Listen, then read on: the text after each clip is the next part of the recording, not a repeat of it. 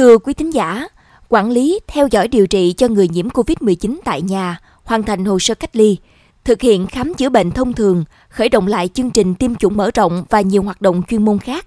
Đó là rất nhiều đầu việc được giao cho các trạm y tế phường xã trong giai đoạn này nhằm bảo vệ chăm sóc sức khỏe cho người dân trên địa bàn. Công tác dày đặc nhưng nguồn nhân lực lại thiếu và yếu đang khiến hệ thống y tế cơ sở của không ít tỉnh thành miền Tây dần trở nên quá tải. Đây là thực tế được ghi nhận trong chuyên mục Góc nhìn miền Tây phát sóng hôm nay. Mời quý vị cùng theo dõi phóng sự Đồng bằng sông Cửu Long nặng gánh y tế cơ sở.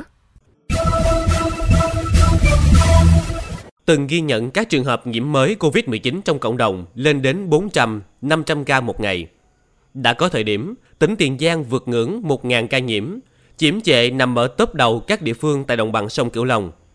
Bấy giờ, hệ thống y tế cơ sở địa phương chịu sức ép vô cùng lớn. Đứng trước nguy cơ quá tải vì người ít mà việc thì quá nhiều. Trong cao điểm chống dịch, chị Trần Thị Kim Vân, cán bộ trạm y tế xã Thanh Bình, huyện Chợ Gạo, tỉnh Tiền Giang cho biết, trạm y tế chỉ có 6 nhân sự phụ trách 6 ấp với hơn 10.000 dân. Do đó, các cán bộ, nhân viên của trạm phải nỗ lực gồng gánh công tác, san sẻ trách nhiệm cùng nhau. Nhiều lúc, trước áp lực của công việc, họ phải tạm gác nghĩa vụ và những nỗi nhớ, niềm thương cho gia đình mình. Thì cố gắng hết sức thôi. Thứ nhất là trạm em là nữ, con nhỏ rồi sợ lắm chứ. Cái ca đầu tiên mà tới trạm là anh chị em ở lại hết. Rồi con cái phải đi bưng đi gửi. Ở đây cả tuần lễ ổn định rồi thì mới rước con về rồi chăm sóc. Trên 90% là anh chị em ai cũng đuối hết. Giai đoạn đó muốn nghỉ lắm nhưng mà cũng nghĩ tới sức khỏe của bà con thì cố gắng thôi. Theo ghi nhận hầu hết các trạm y tế tuyến xã, phường, thị trấn ở tỉnh Tiền Giang hay tỉnh Bến Tre đều rất mỏng về nhân lực. Cụ thể, chỉ từ 6 đến 7 biên chế, nhưng phải xoay sở rất nhiều công tác, từ việc xét nghiệm tầm soát, truy vết, lập hồ sơ xử lý, hỗ trợ các F0, F1, cho đến tham gia khử khuẩn địa bàn có dịch, tư vấn, tiêm vaccine hay tuyên truyền tận nhà cho bệnh nhân và người nhà, cũng như hàng loạt nhiệm vụ khác được giao. Nỗ lực gấp 2 đến 3 lần so với ngày thường, làm việc xuyên đêm đến độ bỏ ăn, mất ngủ. Nhưng có nhân viên y tế cho biết, công việc vẫn nhiều không xuể, rất vất vả và khiến họ kiệt sức. Bác sĩ Ngô Văn Tán, Giám đốc Sở Y tế tỉnh Bến Tre thừa nhận. Nếu tính theo nhu cầu thực tế là là dịch xảy ra, thì Bến Tre là thiếu biên chế, chủ yếu là y tế cơ sở. Mình động viên anh em yêu ngành, yêu nghề. Người Bến Tre thì cũng mừng là không có cái à, ta bỏ ngang từ trên xuống dưới đều đồng lòng hết, quyết chiến. Theo bác sĩ Ngô Văn Tán, Giám đốc Sở Y tế tỉnh Bến Tre, khó khăn là vậy, nhưng rất may là lực lượng y bác sĩ vẫn đồng lòng vượt khó. Tới đây, ngành y tế đang có những nỗ lực khắc phục các tồn tại, nhất là khó khăn liên quan nhân sự lẫn cơ sở vật chất. Qua đó, cải thiện môi trường làm việc cho đội ngũ tuyến đầu. Mình có đề xuất với chính phủ là nên ờ, có những cái chính sách cho cái y tế ờ, cơ sở. Một là về nguồn nhân lực thì ờ, bổ sung thêm biên chế, tính lại cơ cấu tăng cường người thêm cho dưới. Cái thứ hai nữa là trang thiết bị. Cái thứ ba là là cái cơ sở vật chất, chắc à, cho nó phát triển lên đủ sức Tương tự tại thành phố Cần Thơ, thông tin từ bà Nguyễn Thành Anh Thư, trưởng trạm y tế phường Hưng Lợi, quận Ninh Kiều. Dân số trên địa bàn khoảng 37.000 người, trong khi trạm hiện chỉ có 9 cán bộ, nhân viên thực hiện các nhiệm vụ khám chữa bệnh, phòng chống dịch. Nắm bắt thực tế này, sau 2 năm chống dịch, chính quyền các địa phương tại đồng bằng sông Cửu Long đã chú trọng hơn trong việc đánh giá năng lực, trách nhiệm của tuyến y tế cơ sở. Qua đó, bắt đầu có sự chuyển biến nhất định trong phát triển hệ thống y tế cơ sở. Đơn cử như tại Hậu Giang, tiêm vaccine phòng COVID-19 tại tỉnh hiện bao phủ với tỷ lệ cao, nên số ca nhiễm bệnh cộng đồng và số ca nhiễm nặng thấp. Điều này được tạo nên từ nỗ lực hoàn thiện mạng lưới y tế mà tỉnh đã thực hiện trong suốt thời gian qua.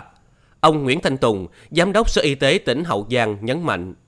Qua cái dịch bệnh vừa qua thì mình thấy là cả hệ thống y tế cơ sở đóng vai trò hết sức quan trọng, đặc biệt là các cái trạm y tế xã, phường, thị trấn.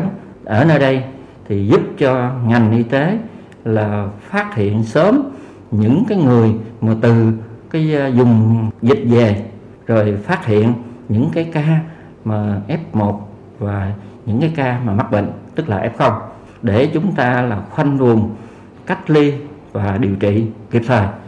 Quả thật, suốt 18 năm qua, tỉnh Hậu Giang đã có sự quan tâm đặc biệt. Dù khó khăn nhưng vẫn đặt mục tiêu quyết tâm hoàn thiện hệ thống y tế cơ sở. Hiện tất cả 76 trạm y tế đạt bộ tiêu chí quốc gia về y tế xã. Tỉnh luôn xem việc đầu tư cho y tế là đầu tư cho sức khỏe nhân dân. Được biết, cuối tháng 3 vừa qua, tỉnh Long An cũng vừa đăng ký với Bộ Y tế danh mục 70 trạm y tế cấp xã phường cần được đầu tư cơ sở vật chất nhằm đáp ứng nhu cầu khám chữa bệnh cho nhân dân. Các trạm y tế tuyến cơ sở cần được đầu tư thuộc 13 huyện, thị xã, thành phố với tổng mức đầu tư là 162 tỷ đồng. Bên cạnh đó, tỉnh cũng đăng ký với Bộ Y tế danh mục mua sắm trang thiết bị y tế cho các trung tâm y tế tuyến huyện với tổng mức đầu tư là 26 tỷ đồng. Đây là các danh mục ngành y tế tỉnh đăng ký đầu tư từ nguồn vốn chương trình phục hồi và phát triển kinh tế xã hội của Trung ương.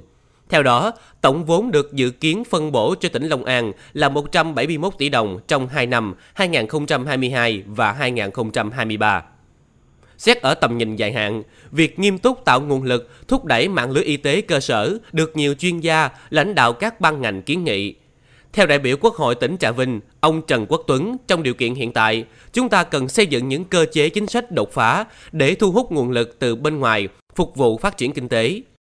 Trong bối cảnh này, cũng cần phải quan tâm hơn nữa cho hệ thống cơ sở y tế. Tôi trân trọng đề nghị chính phủ quan tâm phân bổ cái nguồn lực để đầu tư mạnh hơn cho cái ngành y tế và cho cái tuyến y tế cơ sở. Trong đó thì à, nên phân bổ nguồn lực nghiên cứu, sản xuất à, các cái loại à, sinh phẩm, vật tư y tế để phục vụ cho cái công tác điều trị dịch bệnh Covid-19 và đặc biệt hơn thì tôi cũng mong là chính phủ quan tâm đầu tư cho mỗi tỉnh một cái bệnh viện tuyến tỉnh À, và một cái khoa phòng tiến quyện có đầy đủ trang thiết bị có đủ năng lực để điều trị dịch bệnh Covid-19 à, ở cái mức độ à, cao nhất thì có như thế thì chúng ta mới có thể là sống an toàn với dịch Covid-19 được. Bây giờ, các địa phương miền Tây nói riêng, cả nước nói chung đều có nhiều nỗ lực nhằm đưa ra các kế hoạch, giải pháp khắc phục những tồn tại. Phải thấy rằng, khi Covid-19 vẫn lây lan nhanh, không triệu chứng nhiều, với đặc trưng của chủng Omicron, nếu chủ quan, bệnh nhân không phát hiện sớm và điều trị kịp thời, dẫn đến lây lan trên diện rộng, sẽ tiềm ẩn nguy cơ gây quá tải hệ thống y tế. Qua 2 năm sát cánh cùng cộng đồng bảo vệ sức khỏe người dân, dù dịch bệnh đang dần được kiểm soát, nhưng lực lượng y tế, bác sĩ ở cơ sở vẫn chưa được nghỉ ngơi.